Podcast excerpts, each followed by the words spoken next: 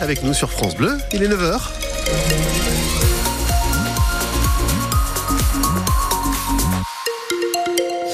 Le temps de cette journée de jeudi, une journée encombrée avec de la pluie et 12 degrés pour les températures maximales.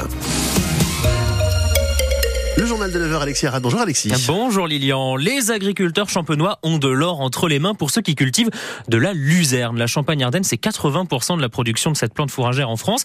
Alors elle est surtout donnée aux animaux, mais elle pourrait être un sacré allié contre la faim dans le monde, notamment parce qu'elle est bourrée de protéines et elle est excellente pour l'homme. C'est ce que nous a expliqué ce matin Eric Masset, président de la coopération agricole Luzerne de France. Depuis des décennies, on fournit de la poudre de luzerne donc pour les pays en voie de développement à travers les ONG euh, afin de, de, gérer un peu la malnutrition qu'il peut y avoir dans ces pays-là. Grâce à la protéine qu'elle Grâce à la protéine, à ses effets aussi riches en fer, riches en oméga 3.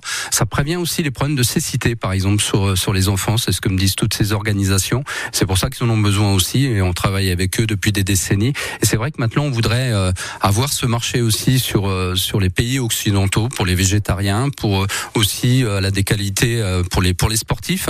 Maintenant, elle a un léger goût de foin, ce qui fait que ça plaît pas toujours dans nos pays occidentaux, alors que dans les pays asiatiques, ils ont tout à fait l'habitude de, de, s'alimenter avec ce type de, produits. Une super plante, cette luzerne, elle a plein d'avantages que vous retrouvez en allant sur francebleu.fr pour réécouter l'interview complète d'Éric Masset, le président donc de la coopération agricole Luzerne de France. Le gouvernement n'est toujours pas au complet ce matin. Les annonces sont toujours et encore repoussées. Hier soir, c'est un poids lourd pressenti au gouvernement qui a finalement déclaré ne pas y entrer. François Bayrou, président du Modem, le Modem qui est dans la majorité présidentielle. L'ex-candidat à la présidentielle souligne des désaccords sur la politique à mener avec le président Emmanuel Macron. Une gigantesque fuite de données après une cyberattaque contre deux opérateurs de mutuelles. 33 millions de Français sont concernés. Les infos qui ont fuité, euh, état civil, date de naissance, numéro de sécurité sociale, les informations bancaires et données médicales, elles n'ont pas été euh, divulguées. Les deux opérateurs concernés Via Médis et Alméris vont informer individuellement l'ensemble des personnes concernées. Opération escargot par les infirmiers et infirmières libérales entre Reims et Chalon ce matin. Ça se passe sur la D944 et ça commence à l'instant pour réclamer une revalorisation de leurs actes parce que leurs tarifs n'ont pas bougé depuis 2009. Un site industriel historique qui va fermer ses portes chez nos voisins de l'Aisne. L'usine de biscuits Pépito de Château-Thierry va progressivement cesser son activité, la production transférée en République tchèque.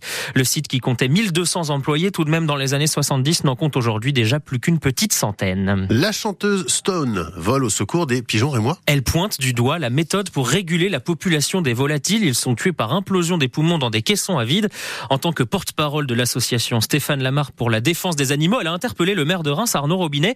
Stone qui propose donc de créer des pigeonniers, réguler les naissances en stérilisant les œufs des femelles pigeons.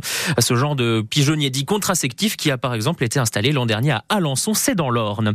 Et puis euh, la Coupe de France de football, ah. ça continue. Après Rennes mardi, hier c'était au tour de Lyon, Strasbourg, Nice, Paris, Valenciennes et Le Puy de se qualifier. Le Puy, club de National 2, la quatrième division, qui a éliminé à la dernière seconde le Stade Lavallois, pensionnaire de Ligue 2.